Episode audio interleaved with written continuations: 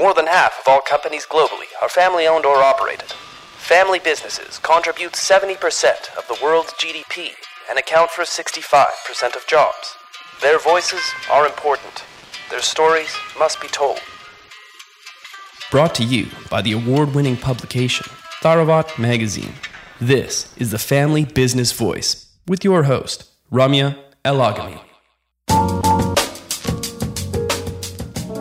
Odd Couple Building Success in the Heart of the Canadian Prairies. In 1996, a 15 year old Andy Yuen and his parents stepped off a plane from Hong Kong to meet their relatives. The family was en route to Wynyard, Saskatchewan, population less than 2,000, to help run Andy's uncle's Chinese restaurant. The family persisted, grew, branched out, and moved to the regional city of Saskatoon. Odd Couple an Asian fusion diner born of engineer Andy's drive to do Canadian Chinese in a contemporary style, exemplifies Saskatoon's growing reputation as a culturally diverse food hub. Andy's path to success wasn't easy. Like many immigrants, he was a cartographer mapping an unknown land. He integrated into the community, finding his bearings in life and business while trying to live up to his parents' lofty expectations. Now, at Odd Couple, Andy is the boss, and his parents work in the kitchen, and he and his father argued over before they opened their doors in 2014. We sat down with Andy Yuen to hear his story, from saying goodbye to his first love in Hong Kong to owning a favorite restaurant in one of Canada's surprise culinary destinations. Enjoy this episode with Andy. Why don't you tell us a little bit more about where your family came from and why you decided to come to Canada in the 90s? My parents and I came over to Canada in 1996 uh, mm-hmm. in March. To be honest, at the time, I really didn't want to come. My parents in Hong Kong, uh, when I was a, a, child, they had a family business that uh, operate uh, plastic factories. And mm-hmm. um, after the 1989 uh, uh, Tiananmen Square incident, because my dad's a lot of his plastic factory clients were from the uh, United States. Mm-hmm. So uh, they basically stopped uh, their quota for about two years. So he either couldn't ship out his products or he, I guess, didn't get the money from from mm. the uh, customers. So he just basically his business stalled for a couple years. That eventually um, just couldn't re-ramped itself, so the business wasn't doing as well. Um, my uncle Leo, who's my dad's brother, immigrated to Saskatchewan, Canada. I think in the late 1970s, mm-hmm. um, even before I was born. And at the time, my grandparents also came with my uncle Leo. So I think my dad were looking for a fresh start, and my uncle Leo, uh, who operates small town restaurants, he was doing pretty good from a financial perspective. And to compound that, in Hong Kong, the education system was very competitive. When I was going from primary school to high school, I was able to go to a very uh, one of the top high school in Hong Kong, but then mm-hmm. I actually got kicked out in grade nine um, to a, I guess, not as prominence uh, high school. It was still a mm-hmm. really good high school, but my parents were worried that I wouldn't be able to advance to university um, mm-hmm. because back in the time there was about 120,000 um, kids in my grade, and oh, we all God. had to write tests yeah. and um, really only 20,000 of us would be able to advance to university. And even if you get in, you wouldn't be able to get into whichever area that you wanted to. So mm-hmm. um, they were quite worried that I wouldn't be able to be one of them. And so uh, to, those are the two main factors of why our like my parents and I uh, came over to Saskatchewan, Canada in 1996. Mm-hmm. So um, my parents then started working uh, with my uncle Leo, so my grandma could retire uh, in my uncle Leo's restaurant, and then I went to high school. And eventually, my parents bought a little cafe uh, in a nearby town, which is about an hour away, and um, and then I graduated high school there. So that's kind of about 23 years ago. Wow. And what an age for you to come to a different country, like, like as a teenager, a 15 year old, that must have been quite a difficult transition for you to transition into even these school systems in Canada, etc. Do you remember anything in very particular, or do you remember how long it took you to adjust or to accept that this was your new reality? Yeah, I uh, I remember vividly. So we came in March 18th, 1996. It was a minus 35 degrees outside. Oh, uh, Hong Kong was a very warm place, as you know, and it honestly really didn't kick into me until like maybe about three weeks or a month uh, prior to us moving. Then I realized that I actually have to leave all my friends. And at the time, like when I went to a new school, I had great friends. I, and then I, I had my first girlfriend actually. So, and then I really didn't want to leave. Um, of course. And so when, yeah, when I first came over, um, I remember uh, the first month, uh, at the time when you call back to Hong Kong was about 75 cents Canadian per minute mm-hmm. to call back to Hong Kong. And I remember the first month the phone bill was like $1,200 Canadian. um, and um, yeah, my, my parents was like very concerned. And then so the second month was like 1100 I think it took me about a year and a half to two years before I realized one day, you know, like I feel a little bit of a sense of belonging. Mm-hmm. And I like one day I realized that, oh, I actually don't have to translate English in my head. Yeah. That I could just go and think in English and answer mm-hmm. in English. And then when I talk to my parents or my grandma, I, I could just speak Chinese. Let's talk a little bit more, Andy, about like, you know, the great success story that is Odd Couple. Uh, when did the Odd Couple story start and why did it start? And how come the whole family, including your wife, are today working in this beautiful restaurant? well, I think because I grew up in, uh, I was kind of working at my uncle's uh, restaurant and then my parents' little cafe, and I really didn't want anything to do with that. So I came to uh, attend university in Saskatoon. Mm. And along that time, I made some amazing friends. And sometimes we would um, go to a pub it's called Yard and Flagon. Um, it's uh, it's just a typical English pub. Uh, my friend Curtis and I would have a, a drink there every now and then, and I always thought of what if people are like sick of burger and fries? What if people want Asian food with a pint? So mm-hmm. honestly, that was the very initial concept of the Odd Couple. Curtis and I uh, be, both became engineers. We became uh, really close friends. And then um, along the time, my, my parents moved to the city. Uh, my dad and I uh, opened up a little uh, takeout uh, restaurant called Chopsticks in a suburb of Saskatoon. Mm-hmm. We um, had to sell that restaurant in 2013 because my parents were getting old and uh, it was in a suburb. So after a long day, they would have to drive half an hour to get home, and sometimes it gets really snowy in mm-hmm. Saskatoon. So mm-hmm. we're going to sell it anyways. And then I was practicing as a, a full time engineer, but uh, in the mining sector, and it was um, uh, quite slow. So mm-hmm. I I want to think of what I really want to do with my time. And I keep thinking back of the time that Curtis and I had drinks and food at the Yard and Flag. And, and then so that was kind of how the odd couple came alive. Mm-hmm.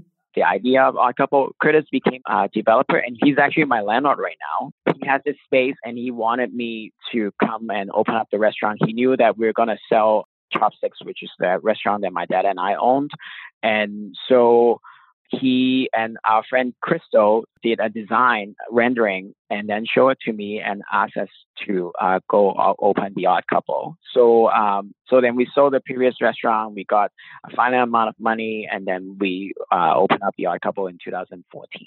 And so, the way that you imagined this for yourself. So, when you started the Odd Couple, like, what was your what was your vision in there? Like, was it really the vision and like you know you're providing jobs for the family you're providing for the whole family like you know what was your your motivation one of the main motivation for me was asian food is much more than what we could provide in saskatoon mm-hmm. one of the reason i say that is nothing wrong with the existing restaurant in saskatoon I, um, but it's more like most of the asian restaurants in saskatoon or even like in the prairies they're operating by my parents' generation. Mm. So usually it's more like really affordable, really economical, large plates, but they don't necessarily uh the most creative or they wouldn't they would buy the cheapest ingredient but not necessarily the best ingredient or the local ingredients mm-hmm, um mm-hmm. and i just thought in my head honestly asian food is much more than that you know obviously you created odd couple with this motivation to show more of what asian cuisine can be and to show and to educate really um i guess your the country that you came to of uh, to educate them of your heritage and what it actually entails. In terms of your own identity like how do you define yourself today as belonging where and being what? Like after all these years and now having like having actually also a, a like a business that basically brings together the two countries that you know you've um, you associate as home i'm sure how do you see yourself like who are you in this whole picture of like canada versus hong kong so I'm I'm 38, turning 39 years old this year, and I spend uh, more time in Saskatchewan now than I've had in Hong Kong. Mm. You know, there's great things about Hong Kong, great things about uh, Canada. I I just I, if you ask me, I would tell you that I'm a proud Canadian Prairies uh, mm. person. That I'm a first generation Canadian immigrant. Mm. So that's I think that was I would tell you the kind of community around you like you know is there a sense of support do you feel amongst immigrant families when it comes to like you know these businesses being built is it competitive or do you feel like it's a very supportive environment and everyone sort of like shares resources how have you experienced that it's difficult to integrate immigrants mm-hmm. into a new society and like the faster you can integrate them into become part of everyone, the better for everyone. Mm-hmm. Because once they have a sense of belonging, they want to contribute. Mm-hmm. I mean, they they all moved to a new country, to a new space because they want to seek a better life, whatever mm-hmm. that is, right? So, I mean, that's, I mean, one of the main reasons for people to immigrate, anyways, that's to me. Um, so, course. I think, um, you know, I, I, I feel like some of them has to go through the struggles, I'm sure, but mm-hmm. then I, I could also see that there are many people, at least in my surroundings, that are very supportive of immigrants because they all are, or their ancestors are. Mm-hmm. If you mm-hmm. ask like many Canadians, like, and even if they are Caucasian or First Nations, like one of the very first thing that I ask anyone would be, so, um, you know, I, is your parents uh, Ukrainian or um, or German or Russian? Like, you know, they they're all immigrated um, in the in like a hundred years ago and, mm. and they become Canada. So like Canada is a very unique place, I think, than uh, probably the rest of the world because it is just a really it's mm. a bunch of immigrants that live together long enough, I guess. So Andy, like I, I just wanna tie this back into the entrepreneurship discussion because it is true that we see an extraordinary entrepreneurial drive in immigrant communities around the world really like many immigrants have successfully built businesses. And usually what we see, of course, is that, you know, the first generation will do it as you previously described out of necessity. You know, it's a, it's a survival instinct. It's a, uh, it makes sense. It's the fastest way to, to build an existence. But then you have like, you know, the next generation that might have a slightly different motivation in taking the business forward. I'd love for you to tell us like what kind of role entrepreneurship has played in the lives of your parents and how you yourself right now see yourself as an entrepreneur and whether you think that, you know, the odd couple is actually something that you're building for the long run and that you would like to, you know, pass down over generations. Are you thinking that far? Basically, that's my question. I don't know. I don't know if this is the answer you can like that you mm-hmm. want, but like the the honest truth is I want to run odd couple as long as my wife and I enjoy it. Mm-hmm. And I still do. I can tell you that, like, some days I couldn't sleep. I think of new dishes. I think of last week, I went to visit a farm that has supplied us with some proteins.